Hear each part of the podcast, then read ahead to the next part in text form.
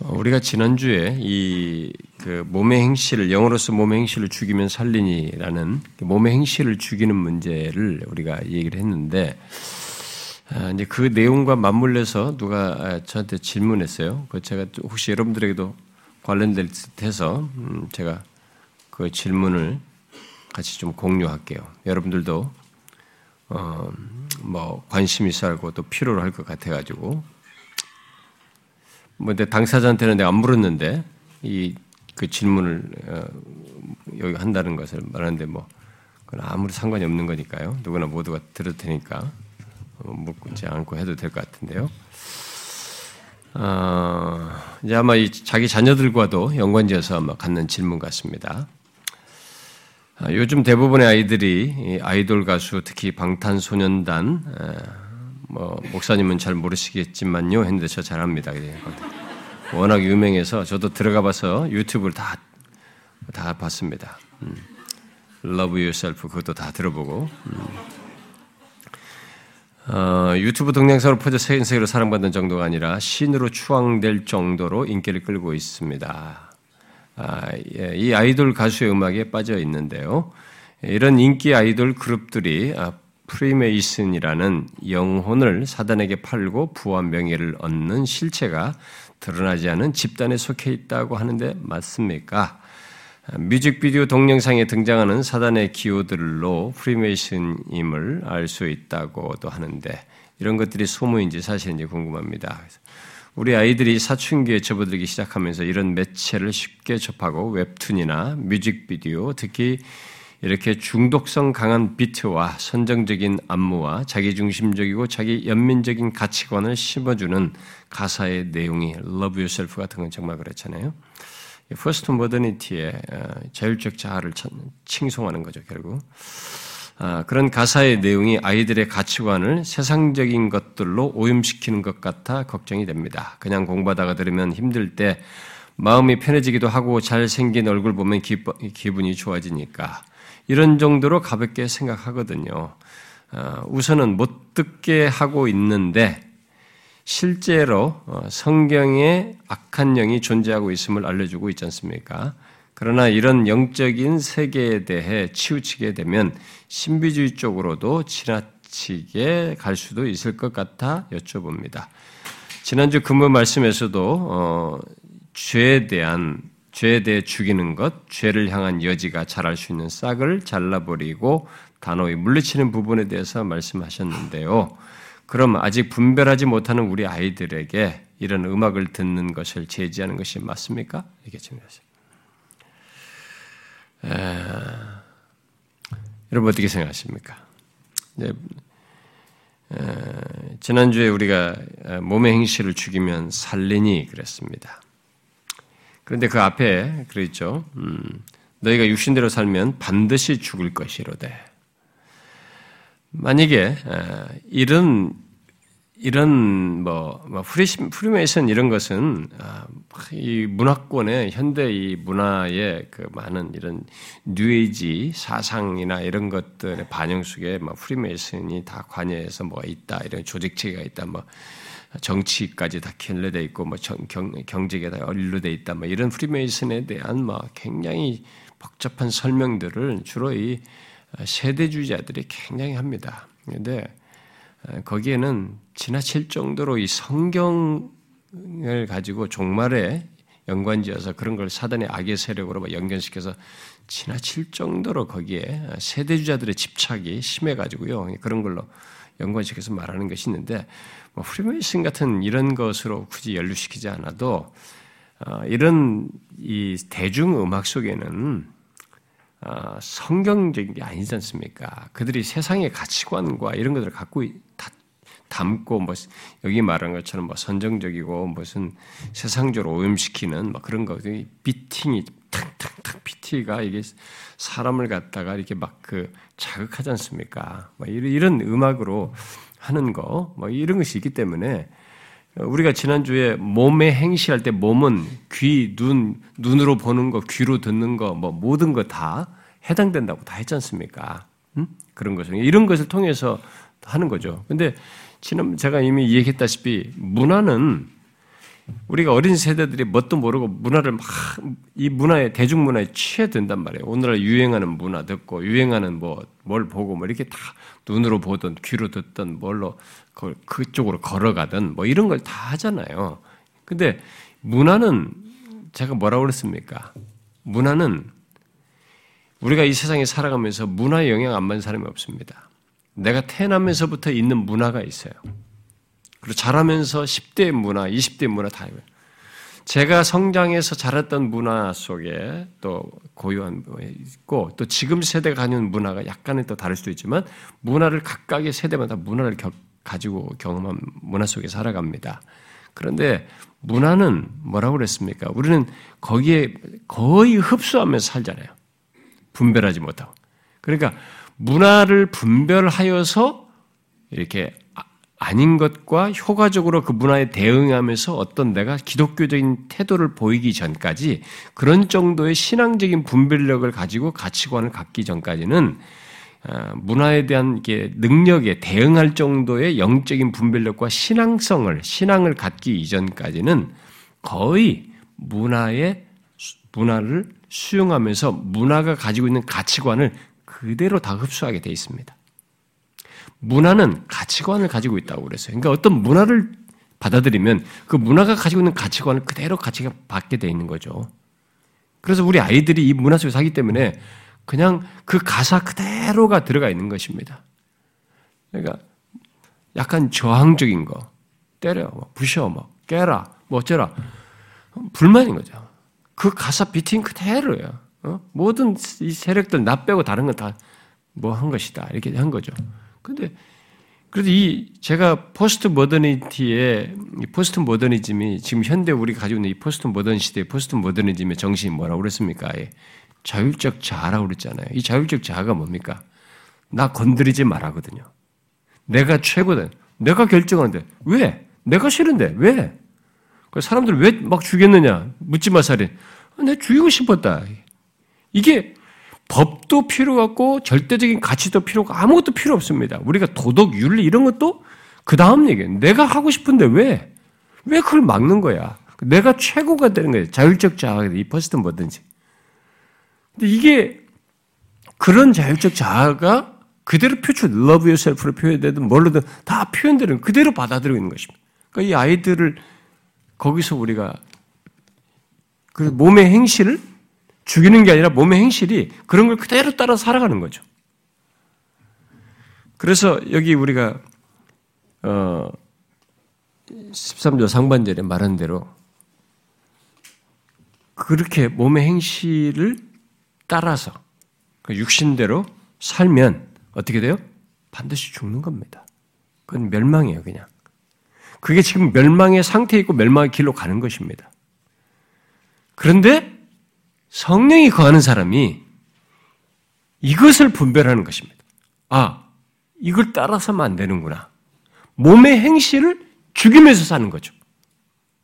그러니까 그러기 전까지 그 사람에게 필요한 것은 우리가 최대한 양심과 관계와 들을 수 있는 기와 얘가 가지고 있는 합리적인 가치관과 최소한 상식이라고라도 통할 수 있는 최소한 공통분모, 옆에 사람의 눈치라도 사람들의 보편적 가치라도 그런 것 가지고라도 호소를 해서 제재를 하고 이렇게 하지 않도록 말한다거나 그럼 부모의 권위를 따라서 부모의 말을 들으면 부모의 권위 아래서 또 우리가 그동안에 쌓은 관계 안에서 이것은 하지 말고 이렇게 하면 좋겠다면 최대한 선도를 할 수는 있죠. 그러나 그런다고 해서 막아지지는 않습니다. 몸의 행실은 개는 죽일 수 없어요. 몸의 행실을 죽일 정도가 되려면 그 사람은 거듭나야 돼요. 성령이 거하셔야 됩니다. 영으로서 몸 행실을 죽이거든요. 그러기 전까지는 안 됩니다. 우리가. 그래서 이런 부분은 어, 우리가 거기에 가치를 두고 사람을 이렇게 도와야 됩니다. 그러니까 어떤 사람은 야 제발 좀 그러지 마라, 그것 좀 하지 마라, 아무리 하지 마 소용 없어요. 우리가 말해주고 뭐 신자로서 권면하고 해줘도 얘한테는 방탄소년단이 신이에요, 신. 하나님이 아직 자기에게 신이 아니었기 때문에 방탄소년단이 신인 것입니다. 그냥 육체 몸의 행실을 못 죽이죠. 못 죽입니다. 죽일 수가 없어요. 그래서 우리가 할 수 있는 건 최고는 이 사람이 예수 믿어서 성령이 거하게 되는 거예요. 회심하는 것이고 거듭나는 것이고 그다음에 얘가 그렇지 않은 조건에서도 최대한 어, 양심과 또 상식과 최소한 예의와 부모와의 관계 이런 것을 통해서 호소를 하는 겁니다. 근데 어떤 사람은 어떤 자식이든 이런 거는 그것도 안 먹히거든요. 이, 이 포스트 모더니즘에 싹 물이 다 들어가지고 자기밖에 모르는 거죠. 요구할 줄만 알고 자기만 하고 나 하고 싶은데 제발 좀 막지 마. 나 하고 싶다고 왜 내가 하고 싶은데 왜 그래? 다 내 마음대로 하는데 왜 못하는 거야? 계속 그러는 거죠. 어린 초등 초등부터 그런 소리 하거든요. 이게 postmodernity예요. 이 그러니까 제가 그랬잖아요. 포스트 모더니즘이 반기독교적인 현대 이 보편 사상으로서 이렇게 자리매김하고 있다고. 근데 아이들이 거기에 자기가 그대로 영향받아서 그게 우리 주변에 다 그러는데 뭐 어쩌라고. 그러면 주변을 그대로 빨아서 하는 겁니다. 그러니까 자신이 그런 가운데서 몸에 육신대로 살고 있는 거거든요. 반드시 죽을 삶을 살고 있는 거죠. 그런데 자기들은 그걸 모릅니다. 그러니까 유일하게 할 수 있는 것은 뭐 최소한 양심, 상식, 관계, 부모의 권위 아래서 따를 수 있는 것, 뭐 이 정도에서 거듭나기 전까지는 그래. 그 다음에 얘가 이제 성령이 가고 나면은 이제 얘는 성령의 그, 것 때문에 얘가 계속 고민을 하는 거죠. 브레이크업 시대 했던 것을 이제 씨름하게 되는 거죠. 그러면서 벗어나겠죠. 그 일밖에 없어요, 여러분. 그래서 참 제일 힘든 것이 부모도 뭐도 관계도 권위도 뭐 이런 것도 안 먹히고 나밖에 모르는 자율적 자 내가 최고의 권위자고 내가 결정권자고 나밖에 모르고 내 하고 싶은 대로 하게 놔두라고 하는 이 자아를 가지고 살아가는 자식들을 보는 것이 부모한테 제일 고통이죠. 그런 아이들을 키우려고 하는 회심하기 전까지 키우려니까 굉장히 힘들죠. 그래서 제가 아까 여러분들도 공통적인 그런 질문이 있을 것 같아가지고 거기에 대해서 얘기를 간단하게 해드렸어요. 자, 음, 자 우리는 이제 음,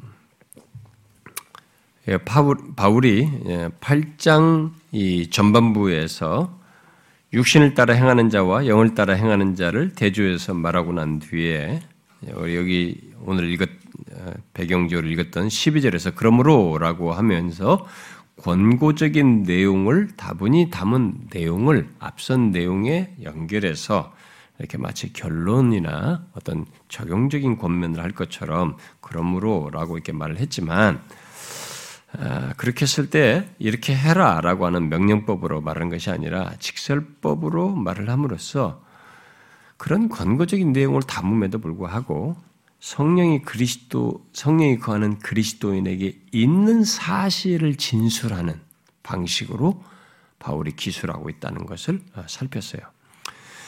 아, 그 성령이 거하는 우리는 어, 육신에게 져서 육신대로 살아서는 안 된다는 것. 오히려 영으로서 몸의 행실을 죽이며 삶으로써 어, 생명의 잃을 자들로 잃을 자들이라는 사실을 어, 사실 진술을 하고 있다는 것을 살폈습니다. 음, 특히 지난 시간은 이 13절 하반절에 영으로서 몸의 행실을 죽이면 살리니라고 한 이 말씀, 뭐 1차적으로는 우리들이 몸의 행실을 죽이는 행동을 한다는 것, 바로 우리가 말이죠.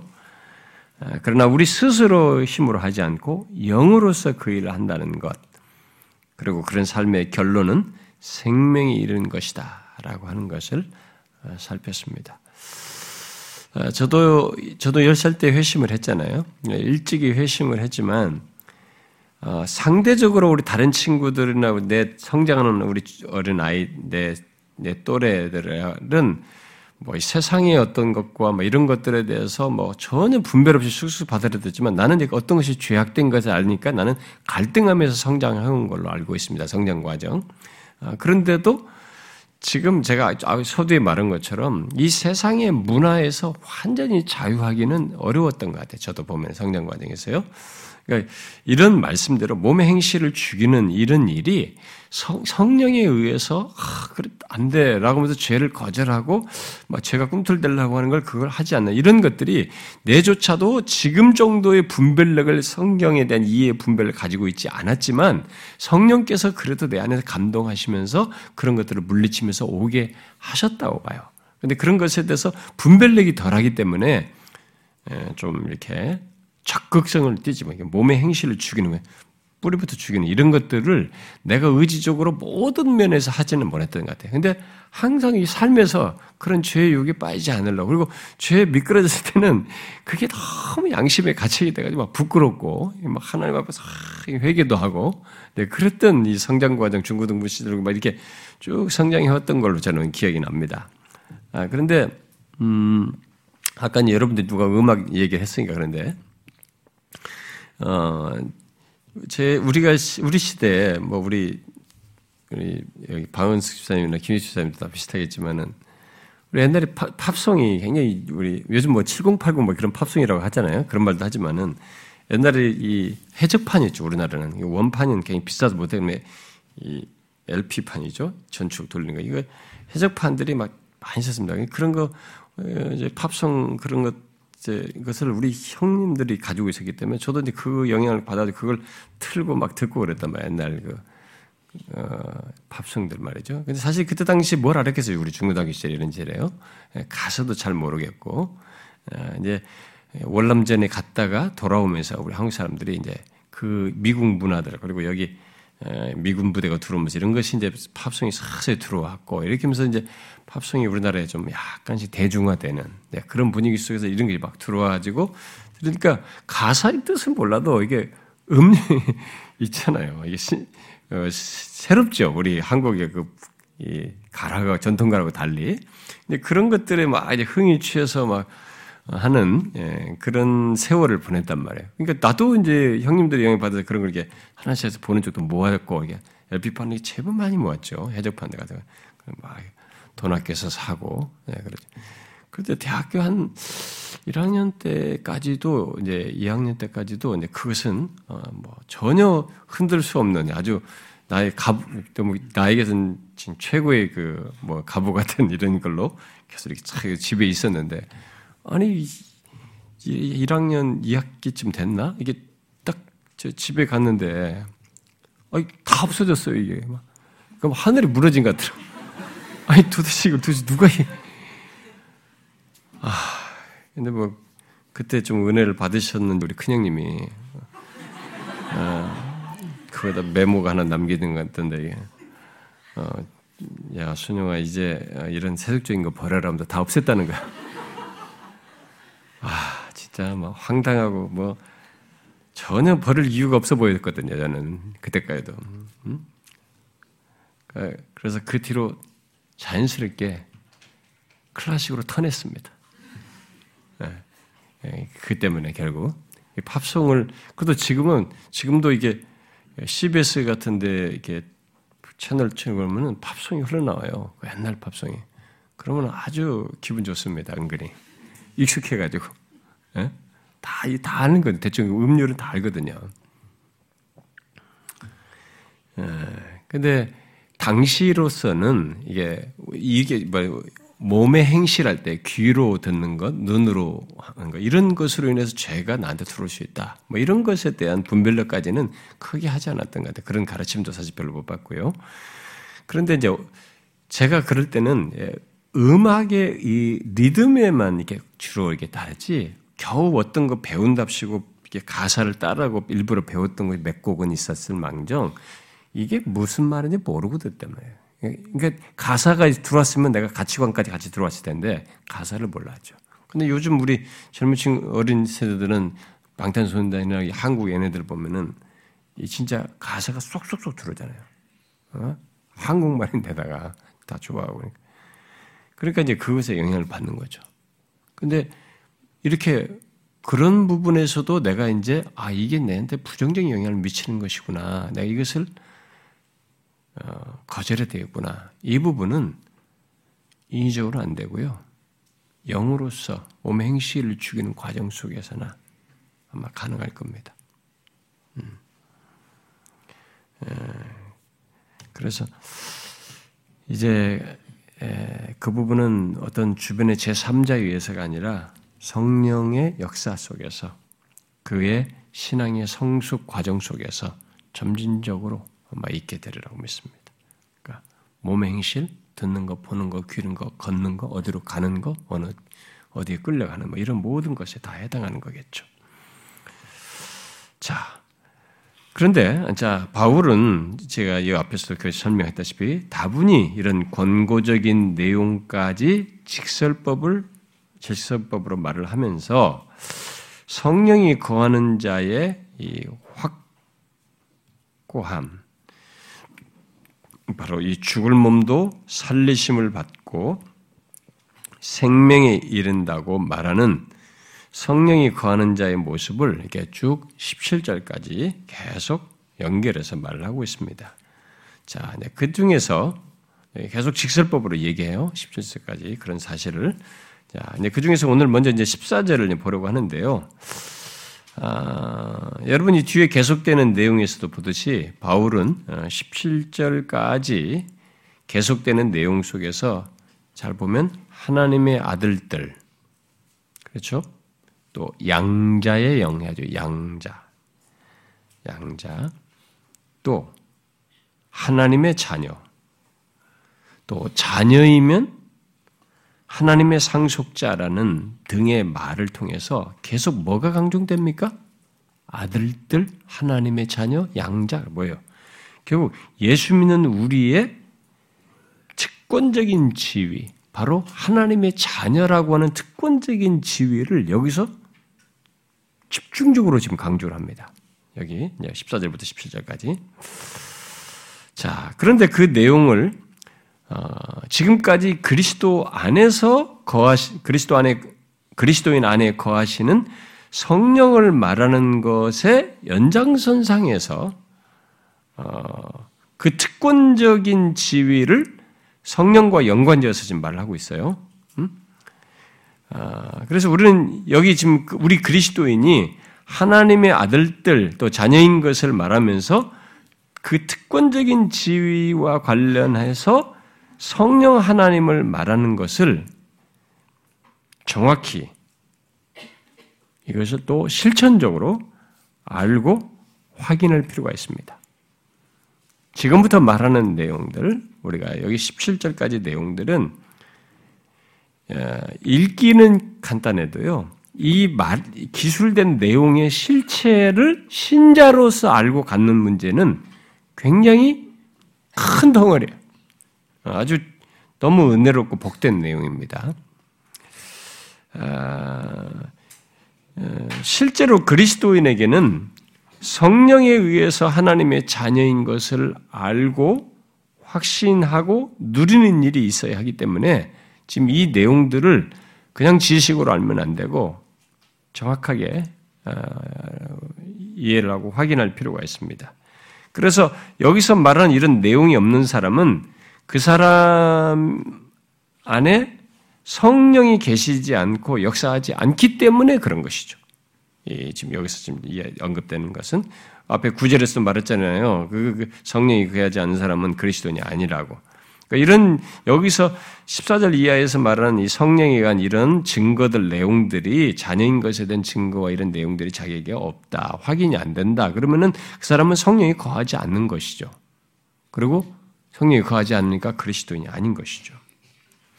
자, 그러면 이제 오늘 본문식 14절에서부터 예, 성령과 연관해서 어, 우리의 하나님의 아들됨 에 대해서 말하는 것을 우리가 좀 주목해서 봐야 되는데요.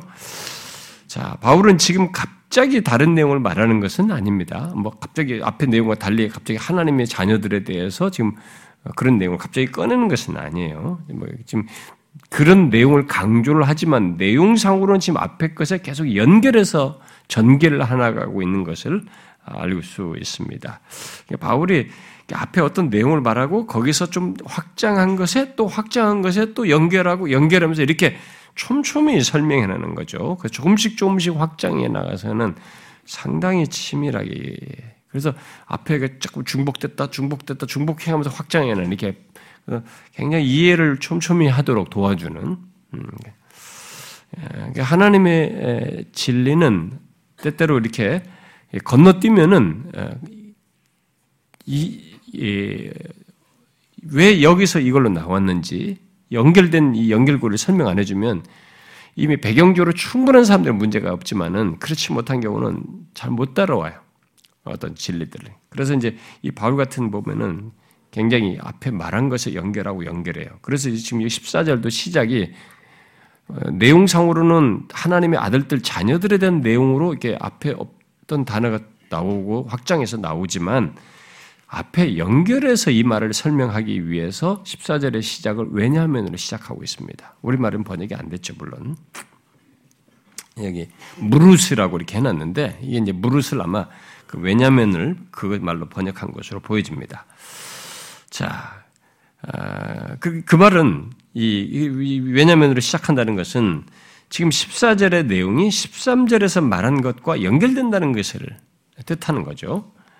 그러니까 지금 바울은 왜냐면이라고 함으로써 13절의 핵심을 명확히 하고 다시 진술하는 방식을 취하고 있는 것입니다. 앞에 13절에서 바울은 성령으로서 몸의 행실을 죽이는 자들이 생명을 경험할 것이다. 아, 생명을 얻을 것이다. 라고 이렇게 말을 했어요. 이제 바울은 그 말에 연결해서 여기 14절에서 하나님의 아들들 또는 자녀들은 하나님의 영으로서 인도함을 받는 자들이다. 이렇게 말하고 있습니다. 자, 그렇게 13절과 14절은 왜냐하면으로 연결하여서 영으로서 몸의 행실을 죽이는 사람은 하나님의 영의 인도를 받는다는 것. 그리고 하나님의 영으로 인도함을 받는 사람들은 하나님의 아들들이다. 이렇게 한 템포씩 연결해 가지고 설명해 준 것입니다.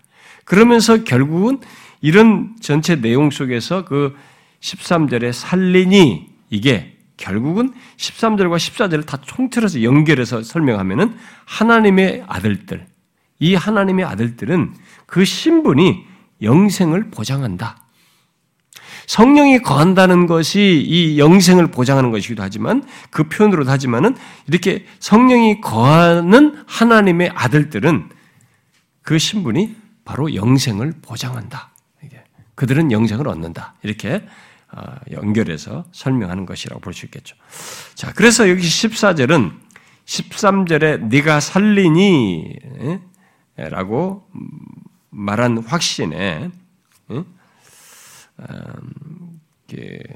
너희가 살리니 그렇죠? 13절에서 그 말한 확신에 기초를 말한 것이라고 할 수 있습니다. 이 14절이 그래서 너희가 사는 것 어, 영생은 하나님의 영의 인도를 받는 아들이기 때문에 그렇게 된다라고 말을 한 셈이에요. 이 왜냐면을 통해서 너희가 너희가 사는 것은 영생은 하나님의 영의 인도를 받는 아들이기 때문이다. 라고 말을 한 것이죠. 앞에 13절에서 보면은 그냥 몸의 행실을 죽이, 죽이면 그런데 그러니까 영으로서 몸의 행실을 죽이는 것이라고 말을 하고 있어서 결국 14절로 연결해 보면은 영의 인도를 받는 하나님의 아들이기 때문에 생명을 얻는다. 영생을 얻는다. 이렇게 말로 연결시키고 있는 거죠. 왜냐하면을 통해서. 자, 그래서 바울이 이렇게 연결해서 강조하는 것은 영으로서 몸의 행실을 죽이는 사람은 하나님의 영의 인도를 받고 있다는 것. 그리고 성령의 인도를 받는 사람은 모두 하나님의 아들들이다. 라고 확언하여서 말을 하고 있습니다. 자, 우리말 번역에는 여기 14절에 곧 그렇게 됐죠. 하나님의 영으로 인도를 받은 사람은 곧 하나님의 아들이다. 이렇게 말을 했는데 이 곳으로 번역된 이 말의 이제 헬란 말은 이제 사실은 앞에 말 강조체요. 강조체 강조하기 위해서 강조체로 그 앞에 단어가 하나가 써진 건데 아, 그 말의 의미를 살려서 살리면은 곳이라기보다는 다른 자가 아닌 바로 이들이라는 말이에요. 이 곳으로 번역된 말이야. 후토스라는 말일 것으로 기억하는데, 아, 그러니까 하나님의 영으로 인도함을 받는 사람은 다른 자가 아닌 바로 이들이다. 이들. 곧 하나님, 이들이다. 이들 하나님의 아들이다. 이렇게죠. 다른 자가 아닌 하나님의 아들이다. 이렇게 말을 하고 있는 것입니다. 그래서 강조하는 거죠. 하나님의 아들이라는 것을. 자, 그러므로 바울이 13절에 연결해서 본문 14절에서 강조하는 것은 이제 두 가지예요. 음, 하나는 영으로서 그 성령을 통해서 몸의 행실을 죽이는 사람, 곧 그리스도인은 하나님의 영의 인도를 받는 사람들이다 라고 하는 것. 음? 예, 결국 몸의 행실을 죽이는 사람이 곧 그리스도인이죠. 예, 그 사람들은 하나님의 영의 인도를 받는 사람들이다라는 것이고 또 다른 하나는 하나님의 영의 인도를 받는 사람은 모두 하나님의 아들들이다. 이 두 가지 사실 얘기입니다. 여러분들은 뭐 하고 단 얘기예요. 간단해. 안다고 말하지 마세요. 이런 내용은 많은 걸 담고 있어요. 어, 제가 이렇게 가끔 이게 신앙생활하는 사람들 만나보면 교회에 오래 다니고 교사를 오래 하고 자기가 교회 무슨 직분자인 거 가지고 많이 아는 것처럼 생각해. 근데 아무것도 몰라요. 제가 보면 복음도 몰라. 어? 그냥 막 주어들은 지식으로만 다 알고 있는 거예요. 제가 이번 주도 집회를 갔다 왔는데 교사들 어? 한 노예 집회 교사들 갔는데 그 어떤 분이 저거 이제 다 저를 제 얘기를 해 설교 다 듣고 나서 두 번 다 듣고 나서 목사님은 우리가 다 알고 있는 것을 완전히 본질적으로 다 알고 있는 것을 진짜 알고 있는지 본질적으로 설명해 주네요. 이런 거예요. 그러니까 지식적으로는 안다는 거죠. 근데 저는 당신들이 지식적으로 안다는 걸 진짜 아느냐라는 걸 문제 제기한 것이죠. 그러니까 우리들이 이런 용어를 안다고 다 안다고 생각하지 않습니다. 제가 여러분들을 우리 교회에서도 같이 신앙생활하면서 우리 교회 직분자들 보면 신자들 보면요 지식만 축적되는 사람도 있어요. 그걸 어떻게 알 수 있냐면 그 축적된 지식이 자신의 영혼과 이게 하나님을 향한 그 신앙의 증진이 있잖아요. 사모함. 하나님을 향한 사모함은 특별히 그분의 말씀에 대한 순전함으로 드러나거든요. 그 말씀에 대한 순전한 사모함으로 나타나요. 네, 그런 것이 안 생기고 익숙한 거예요. 매너리즘에 쭉 빠지는 거죠. 그것은 자기가 교회 생활을 오래 하고 계속 말씀 많이 듣는다고 그래서 그가 착각하는 것이에요. 상태는 안 그래요. 오히려 위선의 옷을 많이 입고 있는 것이죠. 우리가 그건 경계해야 됩니다. 저도 마찬가지고요. 그러니까 우리가 이런 것을 단어와 이런 개념을 알고 있다고 해서 내가 이렇게 다 알고 있는 것처럼 성숙한 것처럼 생각하면 안 됩니다. 아는 게 아니에요. 항상 제가 제기하지만 실체를 알고 소유하느냐 이게 그걸 물어봐야 됩니다. 그래서 여러분들이 리더로서 뭘 할 때 자꾸 지식을 반복하고 말이야. 나열하듯이 하는 것만큼 위험한 게 없어요. 예. 그래서 이 두 가지 사실은 설명할 게 많습니다. 제가 오늘 다 하려고 그랬어요. 다 못하겠더라고요. 그러니까 첫 번째 것만 하려고 합니다. 두 번째 하나님의 아들들이라는 것은 뒤에 나올 아들들과 연관지어서 다음 시간에 얘기하려고 합니다. 자, 바울은 여기서 우리들이 하나님의 아들들임을 그냥 예수 믿는 너희는 하나님의 아들들이다라고 말하지 않고 13절에 말한 것에 연결해서 성령에 의해 무엇이 있는 자들이 하나님의 아들이다. 이렇게 말하고 있어요. 자, 무엇이 있는 겁니까? 여기 흐름에 따라서 말을 하면 만일 우리가 영으로서 몸의 행실을 죽이고 있다면 그것은 우리가 지금 그렇게 하도록 하시는 성령에 의해 인도함을 받고 있다는 것이고 또 그렇게 성령의 인도를 받고 있다면 그 자체가 그들이 하나님의 아들들이다 라고 증가하고 있는 것입니다. 자, 그러면 바울이 지금 이런 흐름 속에서 본문을 통해서 강조하는 게 뭡니까? 너희들이 하나님의 아들들이 되기 위해서 이러이러 해야 한다라고 지금 권고를 하는 것입니까? 아니죠. 아, 본문을 그렇게 생각하는 사람들이 있어요. 실제로. 제가 아니다 이렇게 이런 얘기를 지적하는 이유는 그렇게 해석하고 가르치는 사람들이 역사 속에 있어 왔고 지금도 있기 때문에 얘기하는 거예요. 바울은 지금 계속 직설법을 써서 성령이 거하는 그리스도인들에게 있는 사실, 하나님께서 그리스도인 안에서 행하시고 계신 사실을 말하고 있는 것입니다. 그래서 성령의 인도를 받는 그리스도인들로 하여금 자신이 어떠한 자인지 바로 하나님의 아들들이라는 것을 강조하고 있는 것이에요. 바울의 강조는 명령법을 통해서 흔히 하는 권고가 아니라 먼저 예수 그리스도를 믿는 자에게 있는 사실을 말함으로써 그의 복된 지위와 특권과 영광을 직시하도록 상기시키는 거예요. 영광을 말해주는 것이죠. 권고적인 반응은 항상 이런 사실에 뒤따르는 거예요. 그러므로 누가 몸의 행실을 죽인다는 것은 그가 지금 단순한 행위를 하고 있는 것이 아니죠. 그것은 그가 성령에 의해서 인도받고 있다는 증거예요. 또 그가 그렇게 성령의 인도를 받고 있다는 것은 확실히 하나님의 아들들이라고 하는 것을 증거하는 것입니다. 바울은 그리스도인의 감출 수 없는 사실, 곧 성령이 거하는 자에게 있는 그 분명한 사실과 그것의 실체를 계속 진술하고 있는 것입니다. 자, 우리에게 무엇을 해야 한다는 것은 한다는 것은 바로 그런 사실에 뒤따라 있는 것이고 부차적인 것이죠.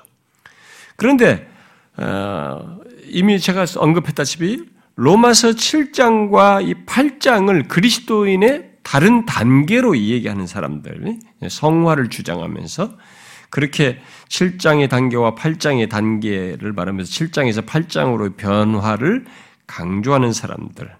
그래서 이 8장을 통해서 성화를 강조하는 사람들은 바울의 이런 강조를 놓치고 또 건너뛰는 거죠.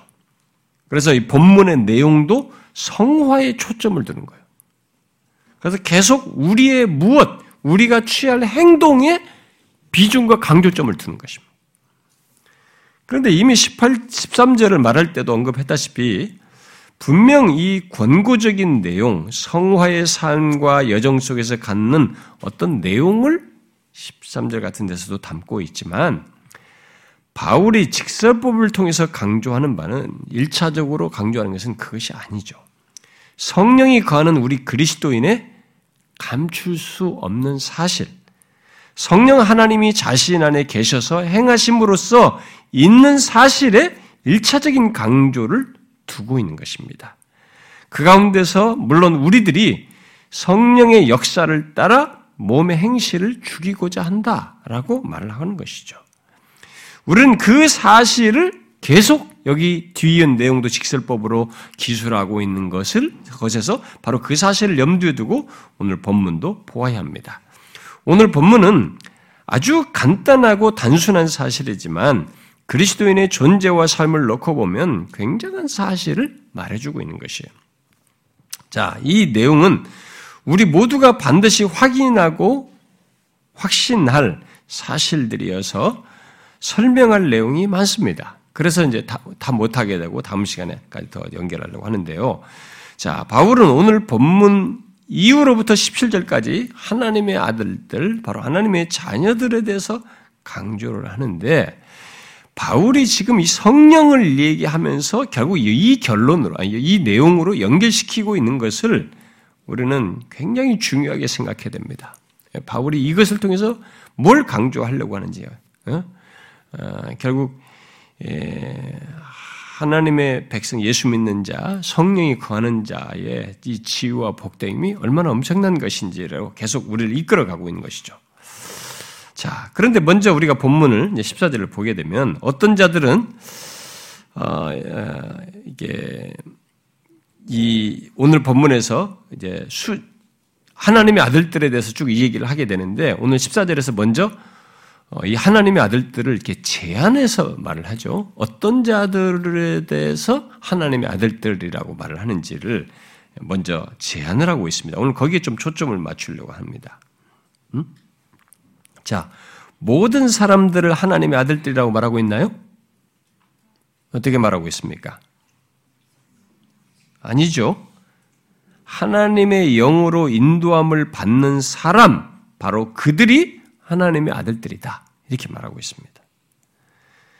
자, 이 질문을 하는 이유는 어떤 사람들이 사도행전 17장에서 바울이 아테네에 가지고 복음을 전할 때 그들이 알지 못하는 신을 섬기는 것을 보고 그들에게 전도를 하는 중에 그들이 자기들이 자기들의 신의 소생이라고 말을 했단 말이야. 그래서 그 말을 인용하는 거죠.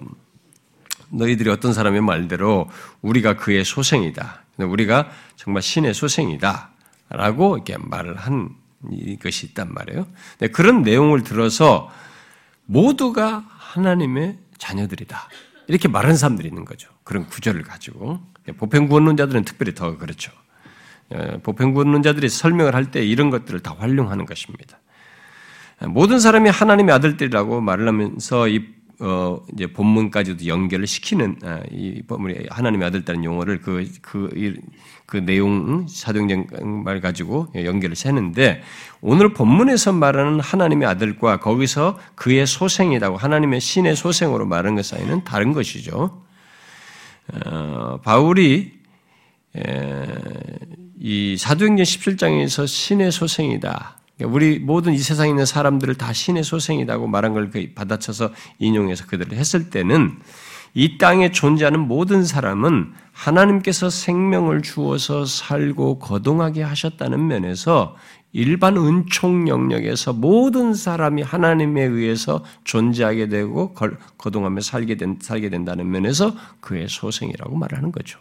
어? 일반적인 의미에서 말하는 거죠.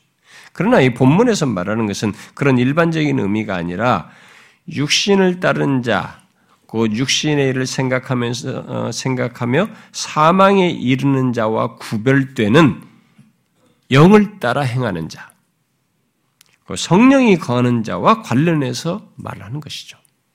구분되는 거죠. 거기하고. 예수님께서 요한복음 8장에서도 자신을 대적하는 유대인들에게 너희는 너희 아비 마귀에게서 났다. 이렇게 말을 했잖아요. 그래서 그들은 마귀에게 속한 자로 얘기를 한 것이죠. 그래서 바울이 그런 사실을 에베소서 2장에서 에베소 교회 성도들에게 그들이 예수 믿기 이전과 이후를 구분하여서 말을 할 때 뭐라고 그래서 예수 믿기 이전에는 너희들이 어떤 자였다라고 말했습니까? 너희들이 마귀에게 속한 자예요. 진노의 자녀이다.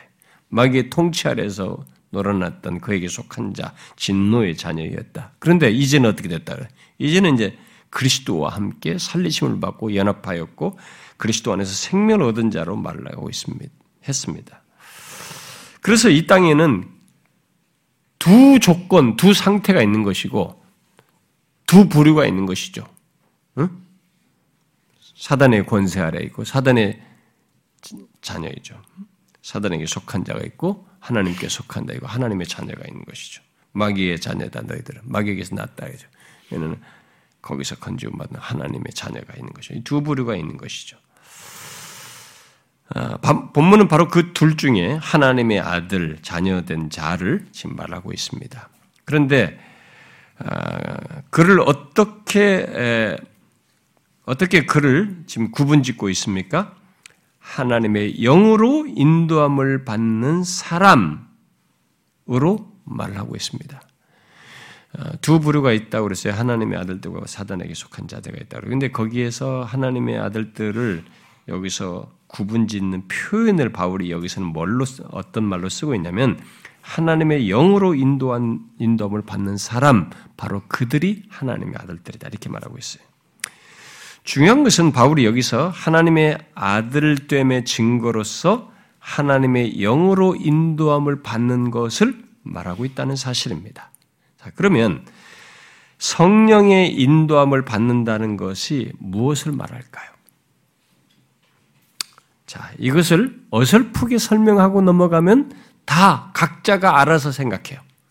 이 각자가 자기 주관적으로 이, 이, 의미를 해석해서 적용합니다. 그게 지금 기독교 역사에 그대로 있어요. 지금도 기독교 역사에 그렇게 해서 행하고 사람들이 영향을 미친 많은 일들이 벌어져 있기 때문에 설명할 필요가 있는 거죠. 우리에게 너무 익숙한 얘기지만 성령의 인동을 받는다는 게 뭐냐 이죠.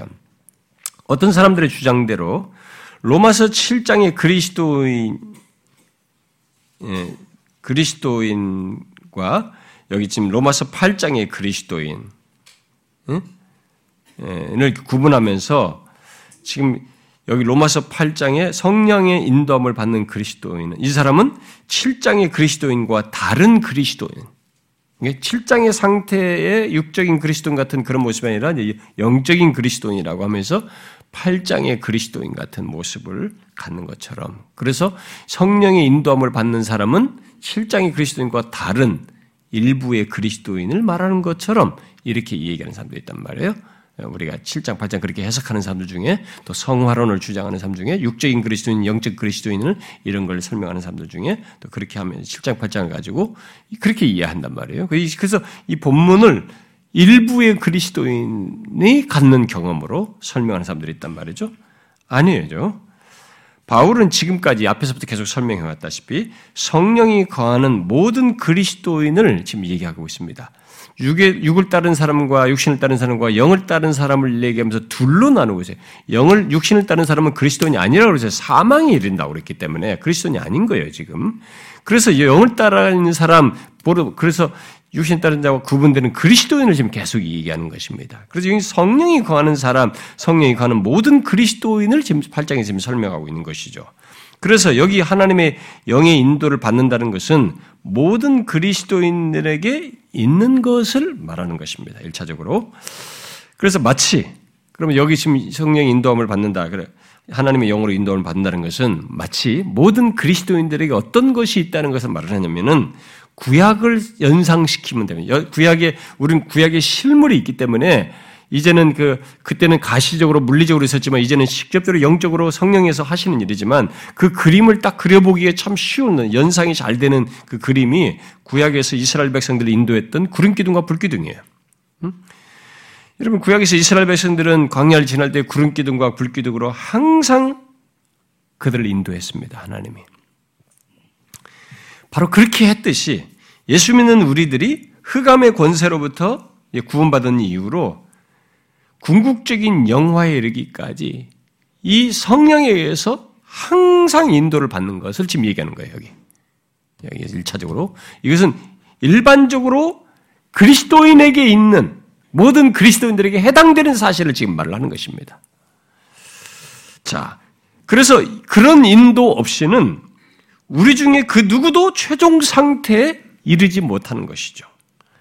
광야 이스라엘 백성들이 구름 기둥과 불 기둥이 없었다면 광야에서 생존할 수 없었던 것과 똑같습니다. 여러분 광야 이스라엘 백성들이 구름 기둥과 불 기둥이 없었으면 어떻게 살았을까요? 못 탔을까요? 죽습니다. 100%. 여러분 그 땡볕이잖아요. 그늘이 없지 않습니까? 여러분 그 땡볕에서 며칠 못 살아요. 못 삽니다. 그못 버텨요. 탈진되고 일사병 걸리고. 여러분 우리 우리 우리 같은 이런 것하고 다릅니다. 진짜 막 숨이 칵칵 막힌다고요 그런 거.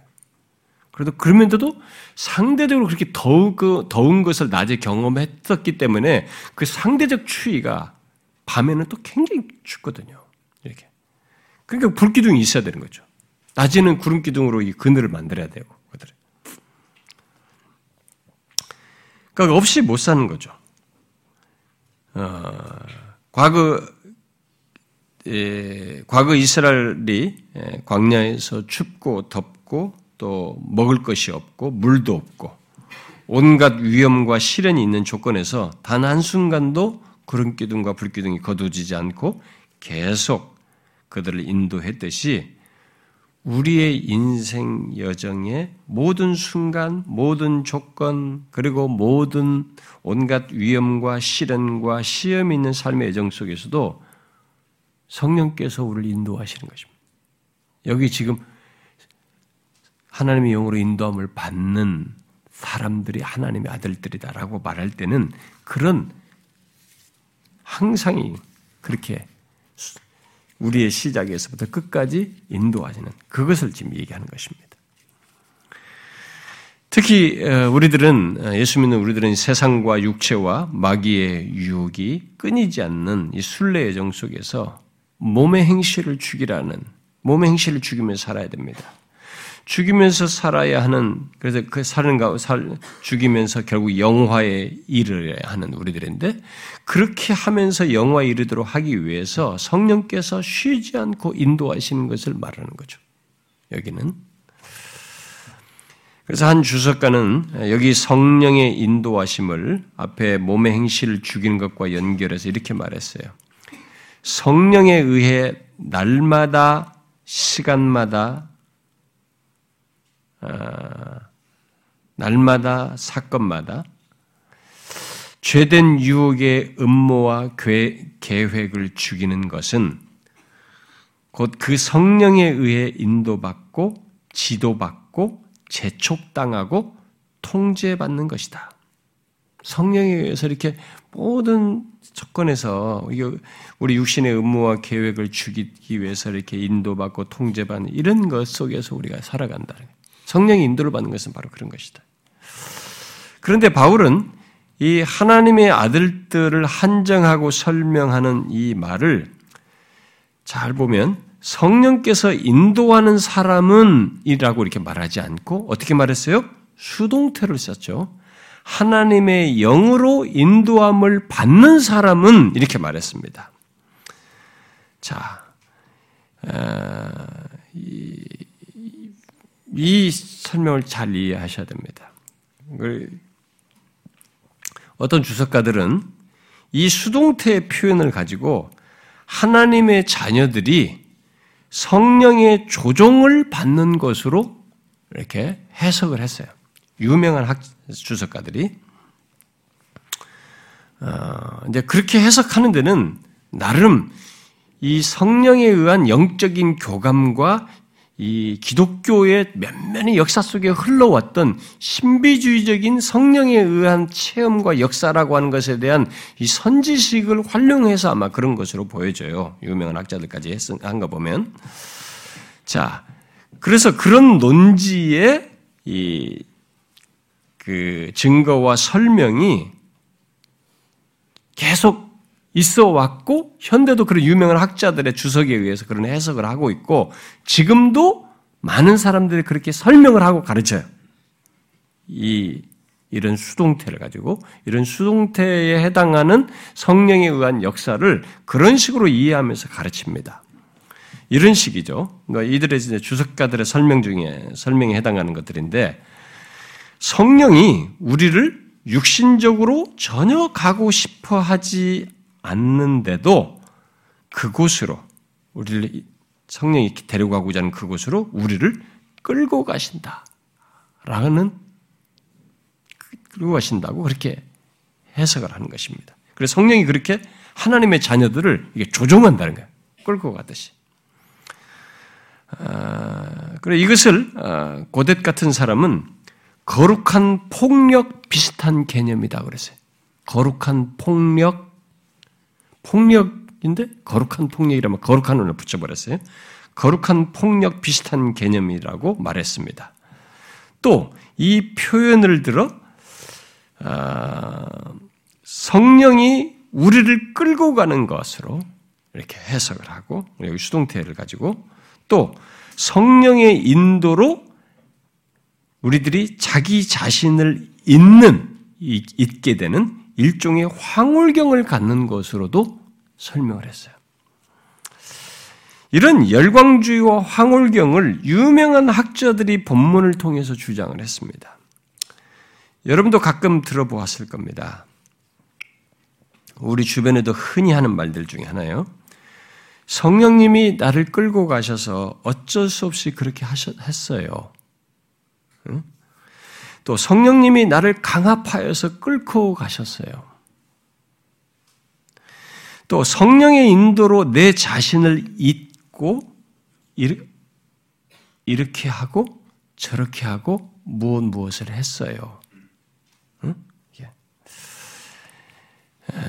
이렇게 성령이 나를 잊고 무언가를 하게 할 정도로 강하게 뭐 역, 그런 식으로 역사한다든가 성령께서 나를 이렇게 강압해서 어디로 이렇게 내 의지와 상관없이 끌고 가셨다는 등 이런 식의 표현을 이 수동태에 해당하는 이 말을 빌어서 이런 것과 이런 이 개념을 그런 식으로 이해해서 주장을 해요. 우리나라에 가장 인기 있는 이 손기철 장로 같은 사람들이 치유하는 이런 사람들이 예, 그런 사람들의 이 멘트 속에도 이런 것들이 많고요. 또 은사주의 운동하는 사람들, 그다음에 존 윔버 제3의 물결 이 그룹들이라든가 신사도 운동하는 사람들, 예언자 운동하는 사람들, 이 사람들이 이런 표현을 되게 많이 써요. 여러분, 과연 본문의 수동태 표현이 그런 것을 말할까요? 아닙니다. 그것은 성경 전체에서 성령과 관련해서 말하는 것과 다른 것입니다. 그러니까 처음부터 이런 잘못된 가르치는 목사나 리더를 만나가지고 그것이 성령이라고 배웠기 때문에 일반적인 성도들이 그, 그게 성령 역사인 줄 알고 그런 식으로 성령을 이해해서 추구를 해요. 천만의 말씀입니다. 그건 성경이 말하는 성령을 크게 오해한 것입니다. 종종 이들이 마가복음 1장에서 마가복음 1장이나 누가복음 4장에서 그 나오는 얘기가 있잖아요. 예수님께서 세례받고 세례받고 요단강에 세례받고 나셨을 때 성령께서 그를 이끄셨다고 그랬어요. 응? 그래서 거기 보면 성령의 이끌리 이끌리시었다라는 그런 표현이 나와요. 그 단어가 똑같은 단어예요 여기 지금 여기 인도 인도함을 받다올 때이 인도 인도하다는 이 단어와 똑같은 단어예요. 그래서 거기서도 이제 그렇게 이끌리신 것으로 언급되니까요. 근데 같은 말이 나와서 그래서 예, 마치 성, 그, 그것도 이, 그렇게 성령에 의해서 막 이끌려 간 것처럼 이렇게 이해를 하는 거죠. 성령이 강압적으로 이끄시는 것처럼 해석을 그것조차도 하는 사람들은 성경 그 거기서 이렇게 성령이 이끌려서 갔다고 하는 주님조차도 오해하는 겁니다. 주님이 시험을 받으시고 공생의 모든 사역을 강요받아서 할 이유가 전혀 없는 분이에요. 어? 그런 식으로 이 성경을 해석하는 그, 그 표현 때문에. 그러나 바울이 여기 인도하다를 수동태로 쓴 것은 단순히 어떤 판단 정도를 인도받는 것 그런 것이 아니고요. 어, 이제 성령의 통제를 받는 것, 또 성령의 지배를 받는 것 그런 것 그런 차원에서 지금 강조하려고 하려고 이 수동태를 쓴 겁니다. 성령에 의해서 이렇게 통제받고 성령에 의해서 지배를 받고 그것을 이 수동태를 통해서 강조하라는 거죠. 그런 것이지 억지나 강압 심지어 거룩한 폭력으로 말하는 폭력이라고 쓸 만한 어떤 것으로 성령은 일하지 않습니다. 그건 성령, 성령을 크게 오해하는 것입니다. 그 로준수 목사 말대로 기독교에 폭력은 없는 것입니다.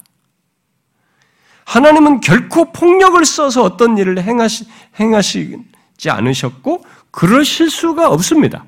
그 하나님의 속성상 그럴 수가 없어요. 오히려 성령 하나님은 우리를 깨우시고, 깨우치시고, 설득하시죠. 인격적으로. 존 스토트 말대로 성령 하나님은 온유하고 민감한 영이시기 때문에 에베소서 4장 말씀대로 쉽게 근심하실 수 있으시지만 성령은 성령 근심케 하지 말라고 그러잖아요. 쉽게 근심하실 수 있지만 그는 결코 우리를 을러대지 않으신다.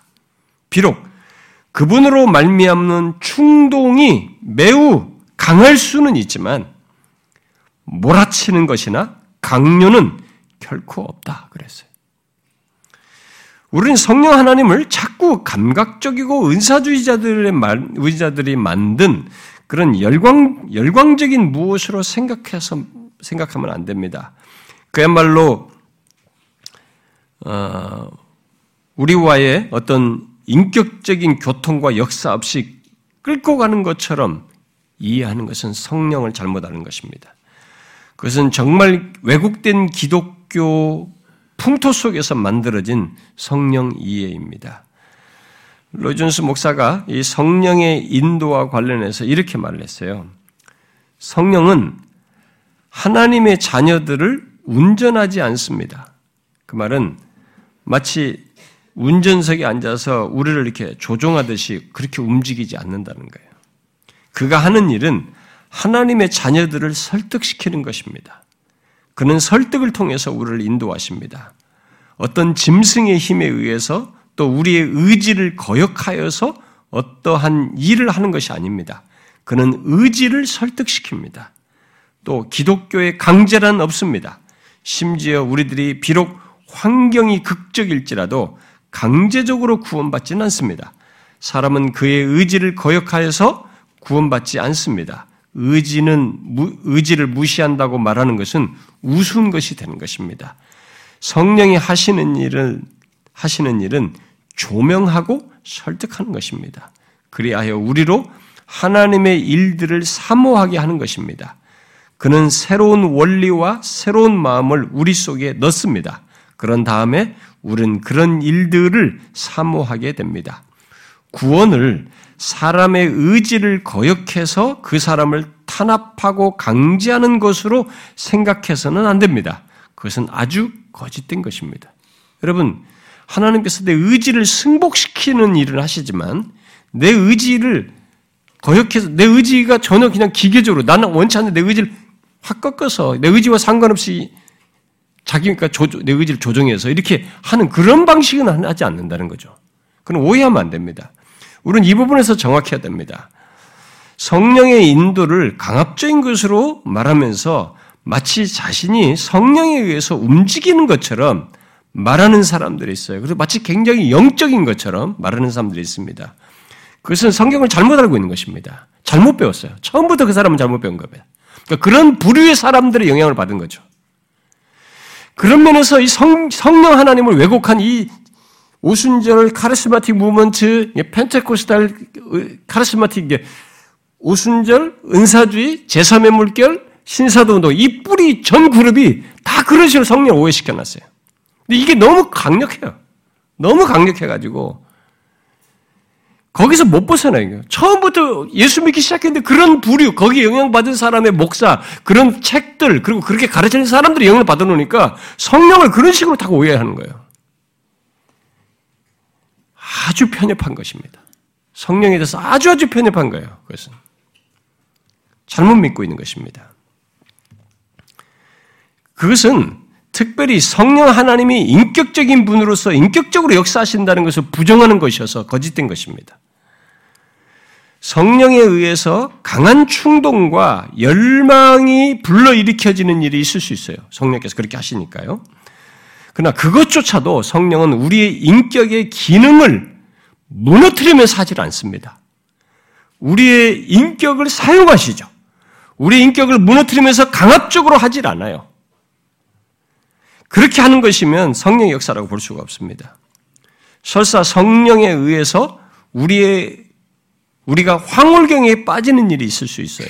진짜로 그런 일이 있을 수도 있습니다. 그런데 진짜 하나님에 의해서 성령에 의해서 황홀경에 빠지는 일이 있다 해도 바울이 여러분 고린도 후서 12장에서 바울이 셋째 하늘에 갔다 그랬잖아요. 삼층천을 우리 흔히 말하는. 셋째 하늘에 올라갔던 경험을 말하는 것에서도 우리가 힌트를 얻어야 됩니다. 어떻게 됐습니까? 바울이 그렇게 셋째 하늘에 이끌려갈 때 자기는 그게 이해할 수가 없었어요. 그래서 내가 몸 안에 있었는데 몸 밖에 있었는지 모르겠다. 나는 그게 도대체 이해가 안 되네. 어떻게 해서 그렇게 그런 일이 벌어졌는데 자기가 이해를 못할 일이었습니다. 그러나 셋째 하늘에 갔어 그 상태 뭐 그런 조건 몸에 안에 있는데 밖에도 모르는데 하나님 셋째 하늘에서 자기가 그 낙원에 낙원으로 이끌려 가서 들은 것 뭐예요? 말로 표현할 수 없는 말을 듣고 반응했어요. 뭐예요?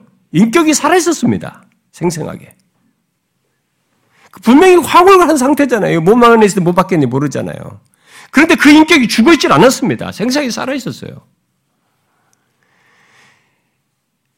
기독교 안에 이런 인격의 기능이 무너진 황홀경을 이렇게 어,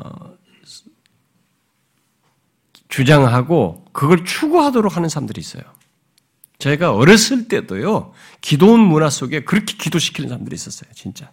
근데 내가 어렸을 때 뭘 합니까? 우리 사역자들이 그렇게 시키는데. 그러면서 사역자들의 주범이에요. 저 같은 우리 목사들이. 그래서 하나님 앞에 나중에 심판대 앞에 설때 심판받는 대상 중에 사역자 그룹에 있는 사람들이 상당히 있을 거라고 저는 믿어요. 진짜로.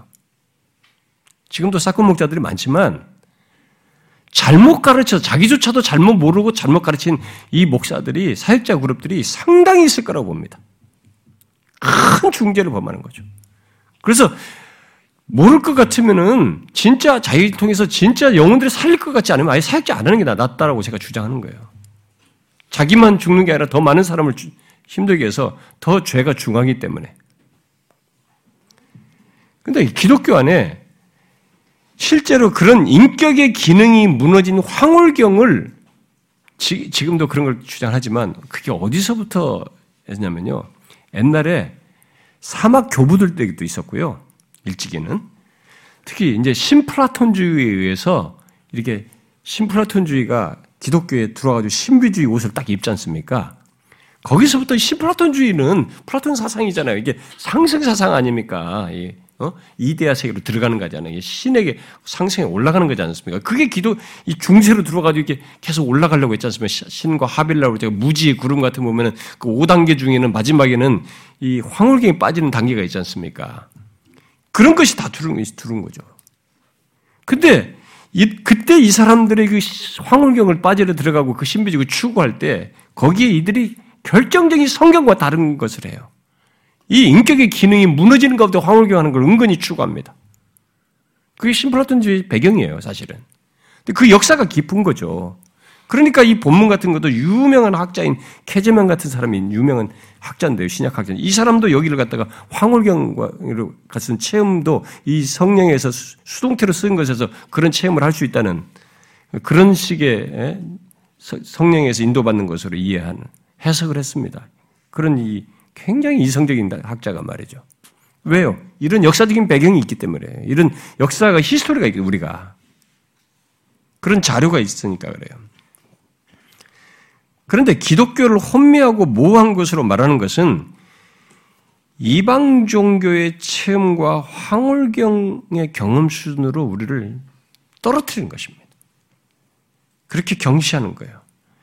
여러분 이방 종교의 황홀경 체험과 음, 일방 이방 종교의 종교적인 체험 속의 황홀경과 성령에 의한 어떤 그 그런 특별한 체험 사이에는 인격의 제 기능 역할 유무에서부터 차이가 납니다.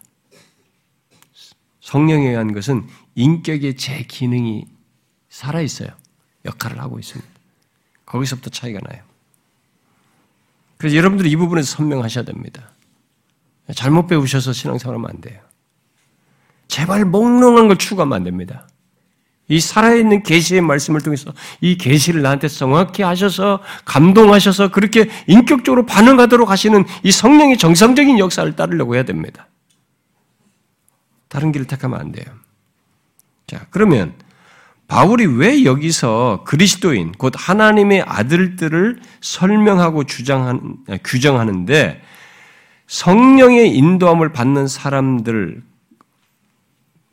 곧이 수동태로 말을 했을까? 음? 그것은 앞에 13절에서 어, 영으로서 몸의 행실을 내가 죽인다라고 한 것을 구체적으로 설명하는 것이라고 볼 수 있습니다. 내가 죽인다는 이 그리스도인의 능동성과 연결해서 그런 그리스도인의 능동적인 반응, 이런 순종이 죄를 죽이고자 하는 이런 능동적인 반응이 어떻게 가능한지를 말해주는 거죠. 그게 어떻게 가능하냐? 바로 영으로서라고 앞에서 말을 했는데 성령의 인도 속에서 정확히 말하면 성령이 주요 행위자가 되어서 그게 가능하다 라고 말하는 것입니다. 성령이 거하는 그리스도인의 순종, 곧 몸의 행실을 죽이는 그런 능동 죽이는 일을 능동적으로 할 수 있는 것은 그리하도록 성령이 역사하시기 때문이라는 것이죠. 그런 행위를 가능케 하시는 주 행위자이시다라는 것입니다. 여기 13절과 14절의 관계에 대해서 머레이는 어, 상호 보완적인 관계를 말한다고 하면서 이렇게 말했어요. 신자의 능동적인 행위는 성령의 능동적인 행위의 증거이며 성령의 능동적인 행위는 신자의 능동적 행위를 유발하는 원인이다. 그러니까 신자가 어떤 능동적인 행위를 죄에 대해서 이렇게 하고 거룩한 것에 대해서 이렇게 능동적인 행위를 한다는 것은 이미 그 사람 안에 성령의 능동적인 행위가 있기 때문에 그렇게 하고자 하는 유발하는 원인으로 계시기 때문에 그게 가능한 것이다. 그러니까 이게 뭐예요? 한 인격과 주권적인 하나님의 인격적인 그분과 우리 인격 안에서의 역사가 이게 교감이 있는 거예요. 교통하심이 있는 거죠. 그런 그런 교통 속에서 관계 속에서 있는 일인 것이죠. 여러분은 이런 사실을 알고 계십니까? 우리들이 하나님의 말씀을 따라 아, 행하며 반응하는 것이 바로 몸의 행실을 죽이는 것이 바로 성령의 인도, 곧 우리 안에 행하시는 성령의 역사 때문이라는 것을 알고 있느냐는 거죠. 그렇습니다. 그리스도인의 그 어떤 순종도 성령이 역사하셔, 역사하여 인도하시지 않으면 가능치가 않습니다. 성경이 말하는 신자의 정상적이고 바른 그 순종은 성령의 역사가 있어서 가능한 일이에요. 예, 그래서 여러분들이 자연인을 보게 되면 압니다. 일반 자연인, 예수 믿지 않는 사람 보면은 자연인은 진심으로 또 마음이 우러나서 하나님의 말씀을 따라 행하는 것, 몸의 행실을 죽이는 것을 하지 못합니다. 할 수 없어요. 할 수 없습니다. 몸의 행실? 내가 왜 죽여? 심지어 거듭나지 않은 사람은요, 교회를 다녀도 몸의 행실을 죽이라는 것에 대한 설명 이런 걸 하면은, 아, 그런 거 어떻게 해요? 그게 어떻게 가능해요? 내가 그거 왜 해요? 못 하는데. 안 되는 겁니다. 자, 그러면, 마지막으로, 이제 내가 하나님의 영의 인도를 받는다는 것을 무엇으로 알 수 있을까를 좀 덧붙이고 싶습니다. 내가 하나님의 영의 인도를 받는다는 것을 무엇으로 과연 내가 하나님의 영의 인도를 받고 있는 거 맞아? 근데 그렇다는 걸 내가 무엇으로 알 수 있지? 이런 질문이 제기될 수 있는데 결국 그것이 하나님의 아들됨을 말하는 증거이기도 하죠. 여러분, 내가 하나님의 영을 인도를 받는 것을 무엇으로 알수 있을까요? 이런 것에 대해서는 옛날 믿음의 선배들, 특히 청기도들이 주도 면밀했습니다. 그리고 그런 배경 속에서 로존스 목사 같은 사람도 이런 것을 상당히 아, 디테일했는데요. 그가 이 본문을 가지고 한 네 번에 걸쳐 설교를 했더라고요. 네, 그 중에 그 한 번의 설교가 지금 말한 이 질문에 대한 답을 하더라고요. 우리들이 하나님의 영으로 인도를 받는 걸 어떻게 알 수 있느냐, 무엇을 알 수 있느냐. 그러면서 열 가지 시금석을 제시하더라고요. 그 그것만 제가 항목만 제가 여러분들 한번 인용해 드릴게요. 아, 자, 첫째로 하나님의 영을 인도를 받는다는 것은 그런 사람은 성령이 삶에 대한 나의 보편적이고 전체적인 사고 방식을 주장하신다는 거예요. 그러니까 성령의 인도를 받는 사람은 성령이 그 사람의 삶에 대한 보편적이고 전체적인 사고 방식을 주장하시는 것으로 나타난다는 거죠. 바로 어떤 거예요? 영적인 관점을 갖고 영적인 사고 방식을 하면서 살도록 역사하신다는 거죠. 이런 것은 그렇게 그래서 영적인 것을 원하고 구하고 좋아한다는 것은 이 사람이 성령의 인도를 받기 때문에 있는 일이다. 응? 그, 그게 그것을 설명해서 두 번째로 하나님의 영의 인도를 받는다는 어, 받는다는 것은 하나님의 영광을 위해서 살고 싶어 한다는 것입니다. 왜냐하면 성령이 그것을 원하고 이끄시기 때문에 하나님의 영광을 위해서 살고 싶어 한다. 이게 성령의 인도를 받는 사람. 또 세 번째 시금석으로 그가 말한 것은 성령이 하나님의 영을 인도를 받는 사람은 언제나 자기 속에서 하나님을 아는데 큰 지식을 소원하게 되고 우리 주 예수 그리스도를 아는 지식을 더 크게 바란다는 것입니다. 어, 여러분 성령이 하시는 일이 뭡니까? 성령은 우리로 하여금 하나님을 더욱 알고 예수 그리스도를 더욱 알고 예? 하나님과의 더 친밀한 관계를 갖도록 하는 것, 그리스도와의 친밀한 관계를 갖도록 하는 것, 그리스도에 대한 아는 지식을 더하게 하는 것, 이게 성령의 여신. 그러니까 성령의 인도를 받는 것이죠. 그래서 여러분들이 점점점 하나님의 말씀을 통해서 더 하나님을 알고자 하는 이런 욕구가 일어난다는 것은 뭐예요? 성령의 인도를 받고 있다는 것이죠, 그게. 응? 성령을 받고, 인도를 받고 있다는 증거죠. 어떤 사람은 그런 걸 싫어하거든요, 진짜로. 막 귀찮아하고 그런단 말이에요. 그건 성령의 인도가 아닌 적은 본성을 따라 행하는 거죠. 자, 네 번째 시금석으로 그가 말한 것은 어, 성령 인도함을 받는 사람은 누구든지 언제나 하나님을 위한 자기의 사랑이 부족하다는 것을 늘 염려한다는 거예요. 마치 이런 찬송가 가사처럼 주님, 내 사랑이 약하고 연약해서 늘 걱정입니다. 라고 말하는 찬송가 가사처럼 말한다는 거예요. 좀 특이하죠? 이런 말, 이런 시금석으로 로준스 목사가 말한 것. 근데 사실이에요, 여러분. 잘 보면 성령의 인도함을 받는 사람은 주님에 대한 큰 사랑과 사모함은 있어요. 그러고 싶은 마음이 있거든요. 그런데 그 마음과 원함에 자기가 한없이 못 미친다는 것을 자기가 계속 보기 때문에 자기는 부족하다라는 것을 자꾸 말하게 돼요. 의식하게 돼요.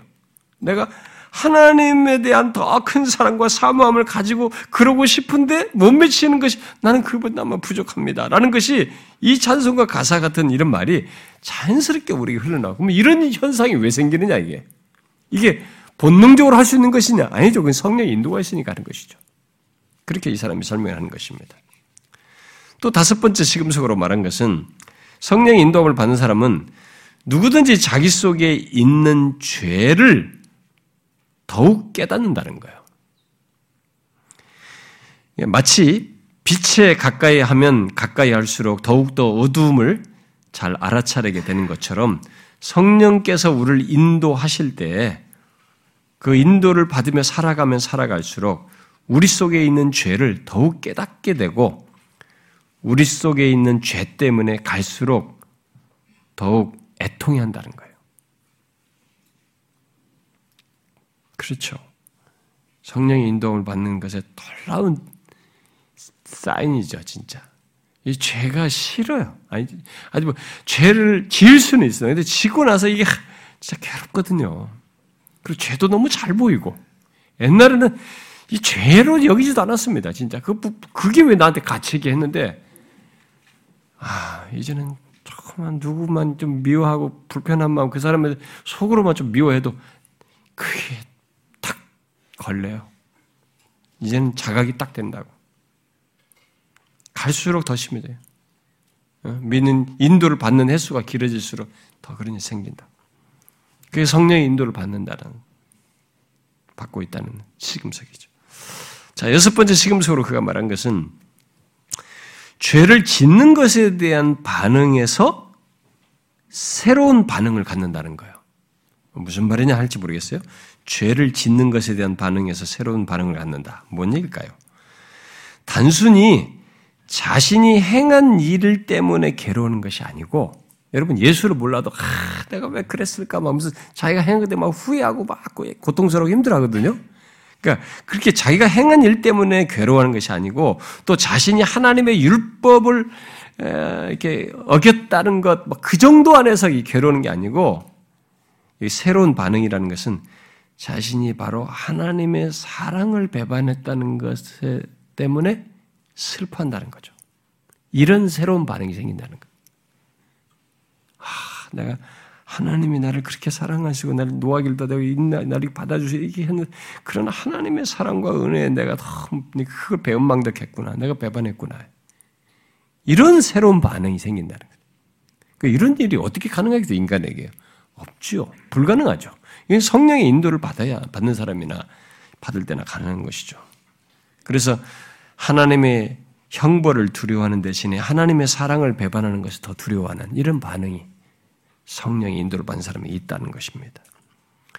자, 일곱 번째 시금석으로 그가 말한 것은 성령의 인도함을 받는 사람은 점점 더 갈수록 죄와 악과 유혹이 접근하는 모든 것에 대해서 예민해진다는 거예요. 예, 앞에도 좀 연결되죠. 그러니까 죄와 악과 유혹이 접근하는 이 모든 것에 대해서 예민하다는 거예요. 그런 것은요, 진짜 성령의 인도가 아니면 있을 수가 없어요. 그런 것에 왜 예민해집니까? 심지어 유혹의 이런 접근까지도 벌써 예민한다는 것은 그 성령이 아니면 할 수가 없어요. 그다음에 여덟 번째 시금석으로 말한 것은 성령의 인도함을 받는 사람은 자기 속에서 의와 거룩을 사모하며 갈망하고 있는 것을 의식하고 그것을 말할 수 있다는 것입니다. 성령의 인도를 받는 사람은 자기 속에 의와 거룩을 사모하고 갈망하고 있다는 것을 자기가 이렇게 아, 의식하고 그, 그것이 있다는 것을 말할 수 있다는 거예요. 아, 그렇구나. 음. 성령께서 하신 인도 속에서 있는 일이니까요. 그 다음에 아홉 번째 시금석으로 그가 말한 것은 성령 인도를 받는 사람은 그런 느낌과 여덟 번째로 말한 거죠. 그런 느낌과 의식을 실제 행동으로 옮긴다는 것입니다. 그걸 의식하고 아, 그렇다는 것을 사모하고 갈망하고 있다는 걸 말하는 것에서 멈추지 않고 실제 행동으로 옮긴다는 것입니다. 특별히 몸의 행실을 죽이고, 죽이는 대로 생각만 하는 것이 아니라 나아간다는 거죠. 마지막으로 그가 말한 열 번째 시금석으로 말한 것은 성령 인도함을 받는 사람은 성령의 열매를 나타내고자 한다는 것입니다. 여러분 성령의 열매 우리가 갈라디아서 5장에서 말하지 않습니까? 성령 인도함을 받는 사람은 성령이 인도해서 나 혼자 가만히 있으라고 한 게 아니고 성령 자신의 우리를 통해서 인도 속에서 맺고자 하는 열매를 맺게 하는 거죠. 사랑, 희락, 화평, 오래진 계속 이런 열매를 우리 통해서 맺게 하는 거예요. 충성 말이죠. 그게 성령 인도함을 받고 있다는 하나의 증거가 되겠죠. 여러분은 성령이 우리 안에서 인도하시고 있는 이런 증거들을 가지고 있습니까? 그가 바로 성령이 거하는 그리스도인 하나님의 아들들, 자녀들인 것입니다. 예수 그리스도를 믿는 자는 이런 성령의 인도가 다 있습니다. 처음부터 정도가 점점 더 선명해져 나가겠습니다만 누구나 부인할 수 없이 다 있어요. 그래서 모든 순간, 모든 상황 속에서 우리로 하여금 순례길을 가기까지 우리를 계속 지키면서 인도하면서 이렇게 빗나가지 않도록 목적지까지 가도록 영화로 나아가도록 인도하십니다. 근데 성령이 막 우리를 기계처럼 확 이렇게 하지 않고 나는 의지는 전혀 원치 않는데 의지를 알아서 착착하지 움직이는 이렇게 하지 않고 내 의지를 설득하는 것입니다. 깨우치고 죄악되다, 아니다, 잘못되다, 이 길로 가면 못됐다, 하나님의 싫어한다 이런 걸 계속 깨닫게 하시고 설득하셔서 감화 감동하셔서 이끄시는 것입니다. 그래서 성령이 말씀으로 그걸 하시는 거죠. 말씀이란 방편을 가지고. 그러니까 어떤 사람이 성령께서 이렇게 하시는 말씀이라는 방편에서 딱 멀어지면 상대적으로 이 사람은 이런 성령의 인도에 둔감하죠. 예민하기가 좀 어렵습니다.